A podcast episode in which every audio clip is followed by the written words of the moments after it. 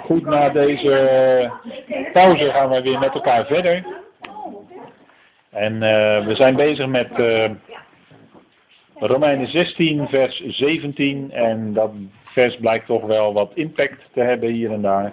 Want ja, daar zegt Paulus natuurlijk nogal wat. En als je dat gaat, concreet gaat maken, dan wordt het ineens duidelijk hè, waar het om gaat. En vandaag aan de dag de dingen die naar voren komen, dat was in Paulusdagen al net zo. Dus wat dat betreft is het allemaal duidelijk. Want kijk, het gaat erom, en daar wees ik al aan het begin even op, dat hij zegt dat er uh, oneenigheden en struikelblokken na, komen naast het onderricht dat u hebt ontvangen. Dus dan wordt er weliswaar niet ingegaan tegen, althans niet direct ingegaan tegen het onderricht van de Romeinenbrief en het onderwijs van het Evangelie van Paulus, maar er wordt ernaast iets gegeven. Er komt iets bij. Zo, hè, en dat schept dan op de duur toch verwarring. Omdat er vaak toch dan andere lijnen in naar voren komen. En wat is nou het evangelie? Heel beknopt even een aantal hoogtepunten uit deze brief op een rijtje gezet voor u. Het onderricht dat jullie hebben ontvangen. Nou, het evangelie is een kracht van God tot redding voor ieder die gelooft. Dus niet kracht van de mens. Hè. De mens kan het niet op eigen kracht, maar het is kracht van God dat, wordt, dat, dat vindt zijn aansluiting in Romeinen 3, vers 24, namelijk dat wij als gelovigen gerechtvaardigd zijn om niet in zijn genade door de vrijkoping in Christus Jezus. dat is natuurlijk geweldige woorden zijn dat. Die, die moet je steeds herlezen, die moet je steeds dieper in je hart laten zinken. Wij dan gerechtvaardigd uit het geloof, en dat is het geloof van Christus, hebben vrede met God. Hè? Dat is Romeinen 5 vers 1. En in 3 vers 24 is dat wij gerechtvaardigd zijn. En dat is ook in, in, in de context van Romeinen 3 is dat door het geloof van Jezus Christus. Het geloof van Jezus Christus. En dat wij dan geloven, ja oké, dat is iets wat God ons geeft. Gerechtvaardigd zijn we dan om niet, dat we zeggen, er was geen enkele aanleiding in ons om dat te doen. Dat is dat om niet. Dat wilde zeggen zonder oorzaak. Er staat ook in Johannes 15 dat zij de Heer Jezus om niet hebben gehaat. Er was namelijk in zijn optreden geen enkele aanleiding in zijn hoe hij wandelde en handelde, geen enkele aanleiding om hem te gaan haten. Maar toch staat er in Johannes 15 dat zij hebben hem gehaat om niet. Wat is dat om niet, hè, wat hier staat? Hetzelfde. In zijn genade, dus in Gods genade, door de vrijkoping in Christus Jezus. We hebben nooit of ten onszelf kunnen vrijkopen. Nee, die vrijkoping is dan ook in Christus Jezus. Het is genade. Dus ook zo'n hoogtepunt, hè? van, dit, van, van het onderricht van dit evangelie. En dan hoofdstuk 5, vers 9, want het is maar een greep, er zijn nog veel meer hoogtepunten natuurlijk, maar wij worden gered van de verontwaardiging. Meestal wordt er vertaald toren, maar dat is toch niet zo'n prettig woord en dat past eigenlijk minder goed bij het Griekse woord orge. Wij worden gered van de verontwaardiging door hem. Dus omdat wij gerechtvaardigd zijn in zijn bloed. Er is geen veroordeling, Romeinen 8 vers Bekende woorden hoop ik voor u. En de geweldige gouden woorden zijn dit om in je hart te hebben. Er is geen veroordeling voor hen die in Christus Jezus zijn. Oh, dat is iets geweldigs hè. Geen veroordeling. Dat is iets waar je blij van wordt als je dat hoort.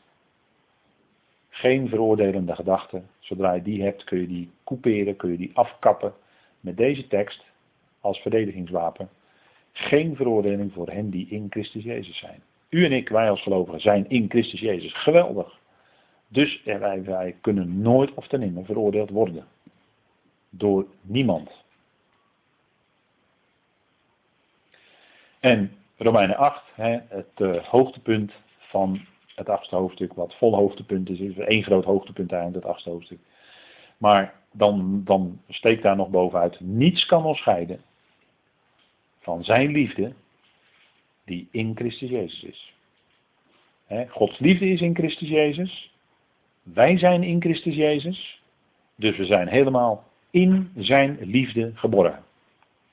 Geweldig, hè? Nou, ik denk dat uh, dan, uh, als u dit weet, als u dit meeneemt vanavond, dan kunt u in volle vreugde in uw hart, God dankend, gaan slapen vanavond. Hè? Denk ik.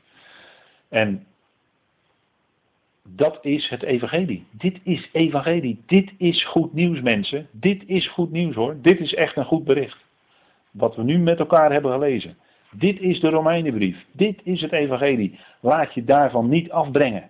Maar blijf hierbij. Want dit zijn geweldige zaken die echt goud zijn voor je hart. Goud zijn voor je geestelijk leven. Daar bouw je je geestelijk leven mee. Is, het is zo geweldig wat in deze brief naar voren komt. En je zou bijna de neiging hebben om weer opnieuw te beginnen met deze brief, als je dit leest. Maar herlees dit hoofdstuk, steeds weer opnieuw. En, en krijg die woorden in je hart, zodat je ze kan citeren in je hart, in je hoofd, als het je het moeilijk hebt en je, en je loopt bij wijze van spreken op straat of weet ik waar je bent. Maar dat je die in je hart hebt, dat je die zo paraat hebt, dat ze zo naar voren kunnen komen. Zo, hè, op die manier. Dat is geweldig. Nou, dan, dan, dan leef je echt met die vreugde in je hart. En, en dat is het onderricht wat we hebben ontvangen. En daar zouden wij bij blijven. En dan moet je het dus ook opmerken, zegt Paulus, als er zijn die naast dit onderricht met andere dingen komen. Kijk, daarom, zegt Paulus, dat is juist zo belangrijk. En kijk, hè, geestelijke gaven hebben wij van God ontvangen. Het is een geschenk. Nou, een geschenk is iets wat je gratis krijgt en voor gratis hoef je niks te betalen. Hè, dat, uh, horen wij, dat klinkt bij ons als Nederlanders als muziek in de oren. Als het gratis is. Als er kort, nee, niet als er korting op zit, als het gratis is, dan is het pas geweldig. Nou, al die geestelijke gaven, die we net met elkaar weer heel even de revue hebben laten passeren, een aantal dan, die krijgen wij van God en dat is gewoon cadeau. Dat is gratis cadeau en voor niks. Daar hoef je niks voor te doen. Dan krijg je zomaar. Eh, nou, je mag wel dankjewel zeggen, maar dus, eh, zelfs dat is nog niet verplicht. Maar ik denk dat je niet anders kan dan dankjewel zeggen. Of dank u wel, hè, met een hoofdletter. Dat is beter. Nou, dan krijgen we zomaar uit Gods hand. Dat is toch geweldig. Hè? Ik denk dat dit, dat, dat is Romein. Hè?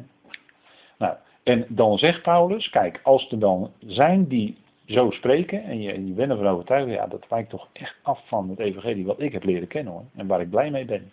Waar ik blij van ben geworden. En ik wil graag blij blijven. Toch? Dat willen we toch? We willen toch die vreugde in ons hart houden. Elke dag innerlijk zingend door het leven kunnen gaan. En daarvan zegt Paulus, mijd hen. Je zou die mijden. En dan zit ze misschien wel, wat? Ja, mijden, dat staat er. Letterlijk is het woord uitbuigen. Dus je, je, je, je buigt als het ware van hen af. Want zij buigen zelf af.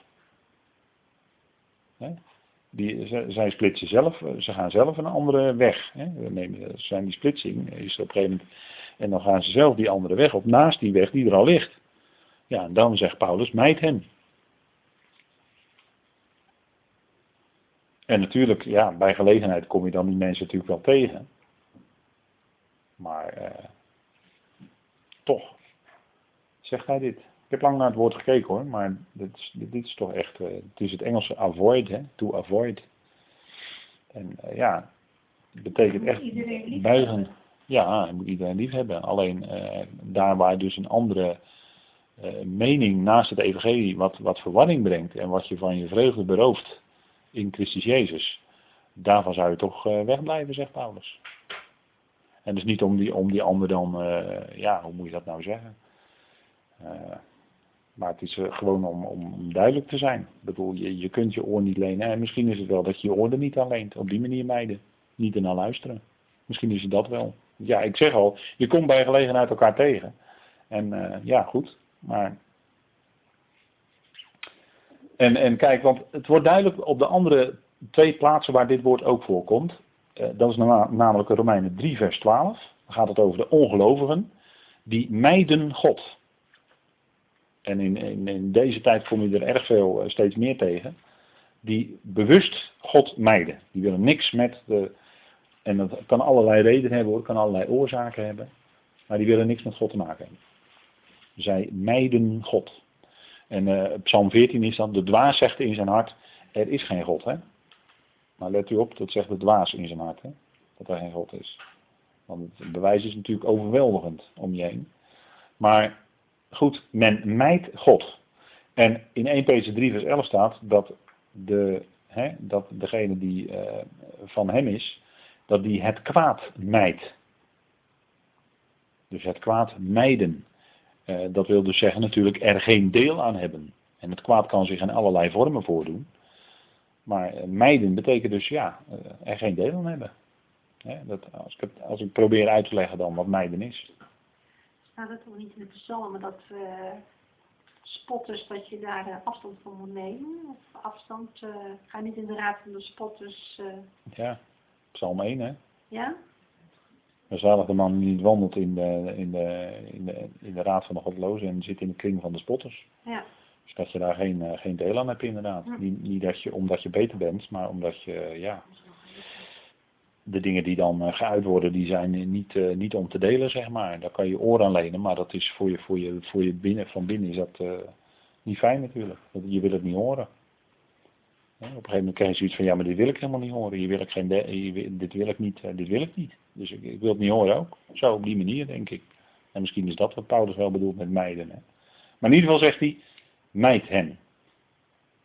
Dat, woord heeft te maken met buigen. Dus het is toch je, je, je, ja, misschien je gehoor afbuigen, dat zegt Paulus niet hoor. Hij zegt mijt hen, dus hij, heeft het niet over, alleen over het gehoor, maar goed. Denk er in ieder geval over na. Dit staat er. Ik kan er niks anders van maken. Dit staat er. En uh, ja, hoe, hoe je dat praktisch uitwerkt, ja, goed. Want, zegt Paulus, dan komt de reden zulke, of zulken, en dan staat er schuingedrukt in uw vertaling bij mensen, dat is dan natuurlijk inderdaad impliciet, maar het staat niet letterlijk in de tekst, want zulken dienen niet onze Heer Jezus Christus. En kijk, dienen, dat hier staat hier het woord uh, wat afgeleid is, daarvan is het woord doulos, slaaf afgeleid. Hier staat douluo in het Grieks. Dat wil zeggen dienen als slaaf. Dat wil zeggen, de Heer bepaalt wat je doet en jij dient. Maar die mensen, die gaan kennelijk toch hun eigen weg. Die zoeken niet waar, wat, wat ze eigenlijk van de Heer zouden moeten doen. Namelijk hem dienen in zijn werk. Maar ze zijn bezig met, ja, kennelijk op een andere manier. Laat ik het zo maar zeggen. Eigen werk. Ik weet het niet. Maar in ieder geval zegt Paulus heel daar, en het woord niet, hier wil ik wel op wijzen, is een heel sterke ontkenning in het Grieks. Je hebt, je hebt in het Grieks namelijk sterkere en zwakkere ontkenningen. En hier staat een sterke ontkenning. Want zulke dienen niet onze Heer Jezus Christus, zegt Paulus. En vandaar, de gelovigen, buig je dan van hen af. Liefhebben. Liefhebben wil zeggen dienen als slaaf. Nou, ze zijn uh, niet bezig hem als slaaf te dienen, maar kennelijk op een of andere manier gaan ze hun eigen weg zoeken zijn eigen weg, ik weet het niet. En dat is meestal daar waar de mens op een of andere manier komt die mens, om, om het zo maar te zeggen, weer om de hoek kijken. Wat bedoel ik dan? Dat dan soms heel subtiel, maar toch wordt dan de mens meer in het middelpunt gezet. Terwijl als het gaat om het evangelie, het evangelie gaat om God en om Christus. De Bijbel is openbaring van God. God maakt zichzelf bekend in de Bijbel. Daar gaat het om. Het gaat om Hem. Het gaat niet om de mens. En dat de mens dan in dat heil wat Hij brengt begrepen is, ja, dat is natuurlijk geweldig. Maar de mens is niet, uh, de mens zou niet centraal staan. En dat is wat, uh, uh, soms zie je, in, in, soms hoor je in, in, in prediking als je je oor zo te luisteren legt hier en daar, dan, dan hoor je de verlegging van het accent. Daar waar de mens met zijn, wat je er ook maar bij op wilt tellen, meer in het middelpunt komt, daar kun je al aan erkennen of onderkennen dat er niet het zuivere woord Want dat is altijd vanuit Hem, vanuit God gesproken wordt. En het wordt al, anders wordt het al heel snel tot een uh, heel mooi, verpakt misschien, maar ik vind het dan, en misschien is dat wel te, te stellig gezegd hoor, maar dan krijgt het al in mijn idee een beetje humanistische, humanistische inslag. En dan zegt Paulus ook, want zulke mensen, zulke dienen niet onze Heer Jezus Christus, maar hun eigen buik. En buik staat dan als, als type voor, zeg maar, de mens in zijn vlees, hè, de mens naar zichzelf. Dat we zeggen, afwijken van het onderricht van het evangelie, want daar hebben we het nu over. Daar heeft Paulus het nu heel duidelijk over in dit verse. Afwijken van het onderricht van het evangelie leidt tot interesse in het zelf of zichzelf. En als we dus afwijken van het, het leven en staan in de genade, dan zul je ontdekken als mens, als gelovig mens, dat je al heel snel teruggeworpen wordt op jezelf, om het zo maar te zeggen. Want wat gebeurt er dan? Dan ben je bezig met jezelf, met je eigen gevoelens, met je gedachten en dan voert dat alleen maar de boventoon. En wat bedoel ik dan? Dan bedoel ik eigenlijk gewoon Romeinen 7, wat Paulus daar schrijft. En uiteindelijk komt hij uit bij ik ellendig mens. Let op hè, ik ellendig mens. Dus die geestelijke situatie die Paulus schetst in Romeinen 7, leidt ertoe, of, uh, dan, of leidt, niet alleen leidt ertoe, maar dan ben je eigenlijk bezig met ik, en dan haal ik dat ellendig even weg, ik mens. Daar ben je dan dus op gefocust, op gericht in je gedachten.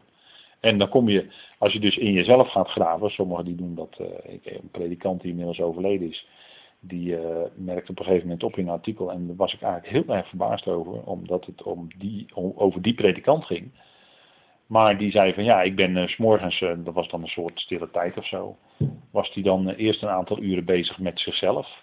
In, in zichzelf aan het nagaan wat er dan nog ja, wat, ik weet niet precies wat er dan nog niet goed was of zo. Of wat, wat, er dan, wat er nog opgeruimd moest worden. Ik weet niet meer precies hoe die dat formuleerde. Maar ik was heel erg verbaasd. Ik denk van ja. Maar als je zo in jezelf gaat zitten vroeten, dan ben je bezig met Romeinen 7. En wat kom je dan tegen? Nou, ik alleen mens.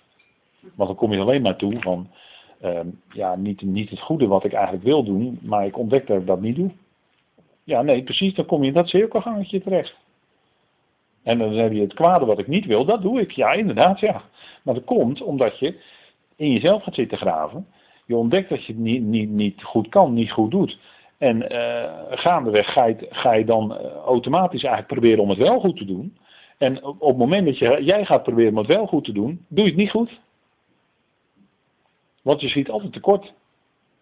Is het niet 1%, dan is het wel 10%. Of andersom. En dan ga je zitten top over die ene procent, die jij dan vandaag niet goed hebt gedaan. Maar dan ben je helemaal gefocust op jezelf. En let op, hè, prediking die daartoe leidt, dat jouw blikrichting dus naar jouzelf, naar jouw innerlijk wordt gericht. Maar wat jij wel of niet goed, eh, wel of, wel of niet goed doet, prediking die daar alleen maar op gericht is, dat is, dat is niet de evangelie van Paulus hoor. Het evangelie van Paulus is dat jij gerechtvaardigd bent.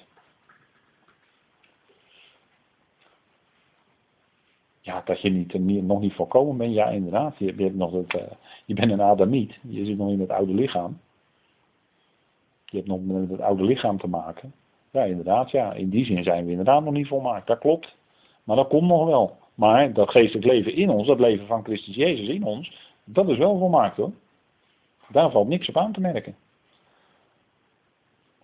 En voed je met dat evangelie van Paulus, Romeinenbrief, dan ga je ontdekken, hé, dat, dat, gaat het geestelijk leven in groeien.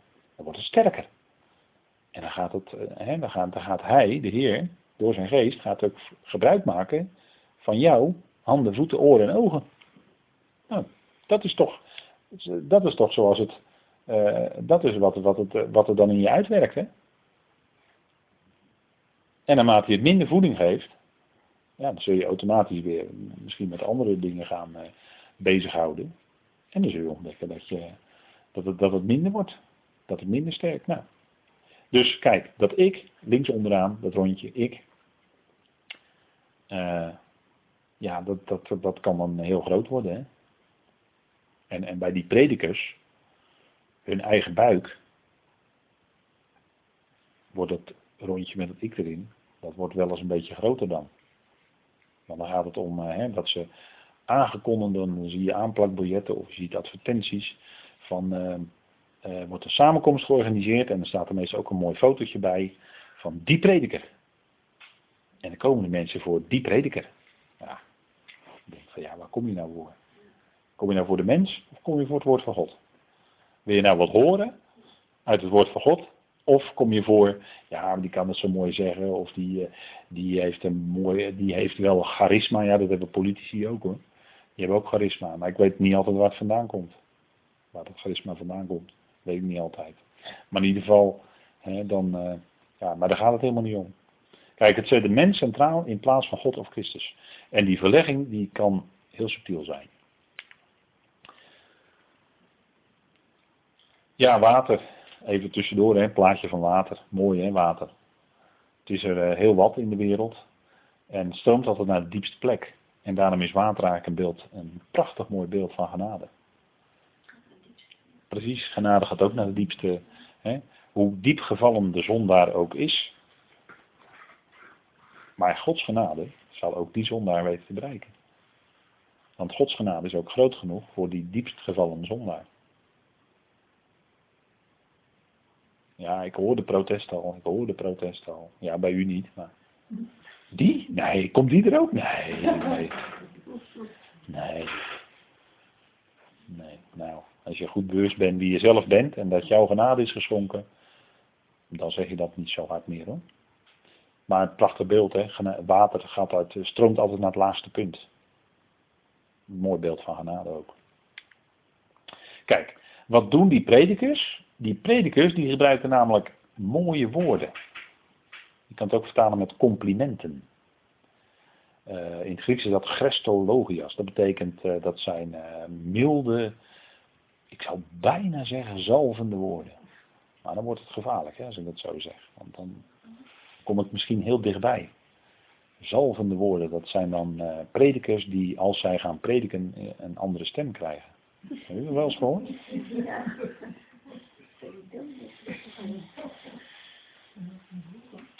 Nee.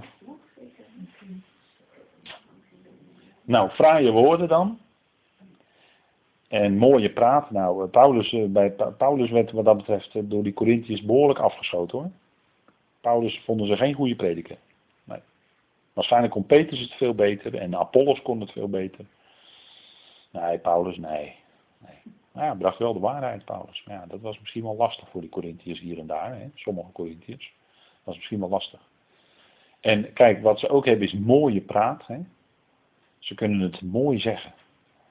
En uh, u kent dat verschijnsel misschien wel. Dat mensen dan uit de kerk komen. En dat ze dan tegen elkaar bij de koffie zeggen. Nou, dominee heeft het weer mooi gezegd. Maar uh, wacht even, wat heeft de dominee dan gezegd? En was dat opbouwend? Was dat, uh, was dat ook naar de schrift, wat dominee heeft gezegd? Of was het iets wat hij in zijn theologische opleiding heeft geleerd en wat hij nu eens een keer naar voren heeft gebracht? Ik herinner mij dat, uh, dat je vroeger voor televisie had je, dat was een serie, en uh, we gaan gewoon naam en toenaam noemen deze keer, dat was bij de NCRV. En dat heette Op verhaal komen in de Westerkerk in Amsterdam. En dat was dominee Nico Terlinden. Ja? Die heeft ook een hele boek, die heeft ook de Bijbel herschreven, hè, weet u wel. Het verhaal gaat. Hè. Dan weet u al gelijk hoe hij erin staat, hè, in Nico Terlinden. Weet u gelijk dat hij vrijzinnig is namelijk, dat bedoel ik dan. Het verhaal gaat. Want uh, dan, dan heeft hij het uh, soort herschreven. En dan heeft hij wat, uh, wat zoals hij dat dan denkt, wat mythen uit de Bijbel, heeft hij dan weggelaten. Want, want het gaat tenslotte om het verhaal. Hè. En uh, als je hem dan hoorde spreken zo in die Westerkerk, ja, dan uh, kon hij heel mooi kon hij het zeggen. Maar ik had na één keer had ik al gegeten en gedronken, niet dus. Uh, want ik, ik liet het buiten mijn mond. Ik kon het niet verteren. En daarna heb ik ook niet meer gekeken. Maar dan hoorde hij wel mensen, oh ja, die dominee Nico Telinde, oh die kan het zo mooi zeggen. Maar hij was mooi vrijzinnig hoor. En hij bleef dus niet bij de waarheid van de schrift. En of de Heer dan echt opgestaan is, lichamelijk, nou, dat zou je niet uit zijn mond horen. Dan, als je met hem erover gaat praten, dan glipt hij weg uit het gesprek. Dan kun je hem niet pakken. Want ze zijn al glad dan, die, eh, die theologen. Maar heel mooi kon hij het zeggen. Maar geen evangelie. Geen schrift. Die was hij kwijt. Nou, kijk, dat soort dingen, daardoor worden mensen dan op het verkeerde been gezet. En uh, uh, het is precies wat Paulus hier zegt. Door fraaie woorden en mooie praat misleiden. Let u op het woord misleiden, dat is in het Grieks een hele sterke uitdrukking hier. Misleiden zij de harten der argelozen. Mensen die wel willen geloven, maar door zulke dominees, ik wil er wel nog eentje noemen hoor, in Middelburg. Dan weet u wel wie ik bedoel hè. Dat is dominee Klaas Hendriksen. ik noem alleen maar zijn naam. Op deze manier, en dan weet u genoeg denk ik. Hè? Nou, want dat is er ook een, en die hoort in deze categorie. Zij misleiden de harten van de argelozen. Want zij zetten mensen die misschien wel van goede willen zijn en echt wel het goede zouden willen horen, maar ze worden gewoon verkeerde been gezet. Ze worden meegenomen, ze worden misleid. En, en, en daar, daar heeft Paulus het over. En, en, en Paulus, uh, die was waarschijnlijk uh, vandaag de dag niet welkom hoor, in de kerk. Want hij had geen theologie gestudeerd. En hij zou niet de drie formulieren van enigheid onderschrijven. Zou Paulus absoluut niet doen, weet ik zeker. Dus die uh, zou er niet eens binnenkomen. Hè? Nou, dus zij misleiden die harten. En dat is heel erg. Want ze brengen ze niet bij het evangelie van de Romeinenbrief, maar ernaast en dus er vanaf. Kijk, misleiden in plaats van dat Gods gerechtigheid naar voren komt door het geloof van Jezus Christus, komen er allerlei leringen over menselijke inspanningen. Dat zijn, uh, nou ja goed, die term stik ik dan maar in. Maar diverse leringen over menselijke inspanningen. Daar waar menselijke inspanningen toegevoegd moeten worden aan de genade van God, ho, moet je alert zijn. Als je dat hoort, wees alert. Want het doet waarschijnlijk dan af aan de genade van God. Die prediking. Het vlees, ten tweede het vlees. Het, hè, wat, wat gebeurt er dan als, als mensen misleid worden? Dan komt namelijk het vlees, of eventueel het menselijk intellect, op de voorgrond. Ja, maar die dominee kan het zo mooi zeggen. En die dokter die is zo erudiet. Hè, die is zo belezen. Ja, maar dat zegt helemaal niks, hè? Die, want want die, uh, hè, diegenen die dat, uh, die moeten zich wel houden dan aan, uh, ja, aan, aan dat wat geldt binnen die kerkelijke gemeenschap, zeg maar. Want daar hebben ze voor getekend. Dus ze moeten binnen het kader van die beleidenissen moeten ze blijven. En dan kunnen het nog zulke knappe koppen zijn. En allerlei titels voor hun naam hebben. Maar ze zijn beperkt aan alle kanten. En op een of andere manier komt dan toch het vlees, het menselijk intellect op de voorgrond kijken. In plaats van de boodschap zoals die in de Romeinenbrief klinkt, Gods liefde waarin hij zijn zoon voor zondaren overgeeft. Kijk, dat is een boodschap die niet is naar de mens, hè, die niet is naar het vlees van de mens. Het evangelie van Paulus is namelijk niet naar de mens. Het zoekt geen aansluiting bij het vlees van de mens, nee. Door het evangelie van Paulus gaat het vlees helemaal opzij. Aan het kruis aan het kruis ermee. Dat menselijke vlees. En, en menselijke intellectuele, intellectualiteit kan ook vlees zijn. En eh, dat is ook dus aan het kruis. Want het verhindert om je eenvoudig over te geven aan God, die zijn zoon voor je heeft doen sterven en opstaan aan de, eh, hè, sterven aan het kruis en daarna opstaan. Maar dat vlees aan het kruis. En kijk, daar zit een punt hè, in het evangelie van Paulus. Daarom wordt het door mensen niet geaccepteerd. Omdat het namelijk een einde maakt aan alle menselijke inspanning. Dat wil zeggen, het menselijke vlees. Het menselijke vlees wil zich wel inspannen. Oh ja, Paulus heeft er dan ook in gelaten 5 over de werken van het vlees. Dus het vlees wil wel werken. Nou en of. Maar het kruis maakt daar een einde aan. Nou, dus het is in plaats van Gods liefde waarin hij zijn zoon voor zondaren overgeeft. Dus laat je wat dat betreft niet misleiden. Hè? Blijf in die Zon van genade, staan en leven.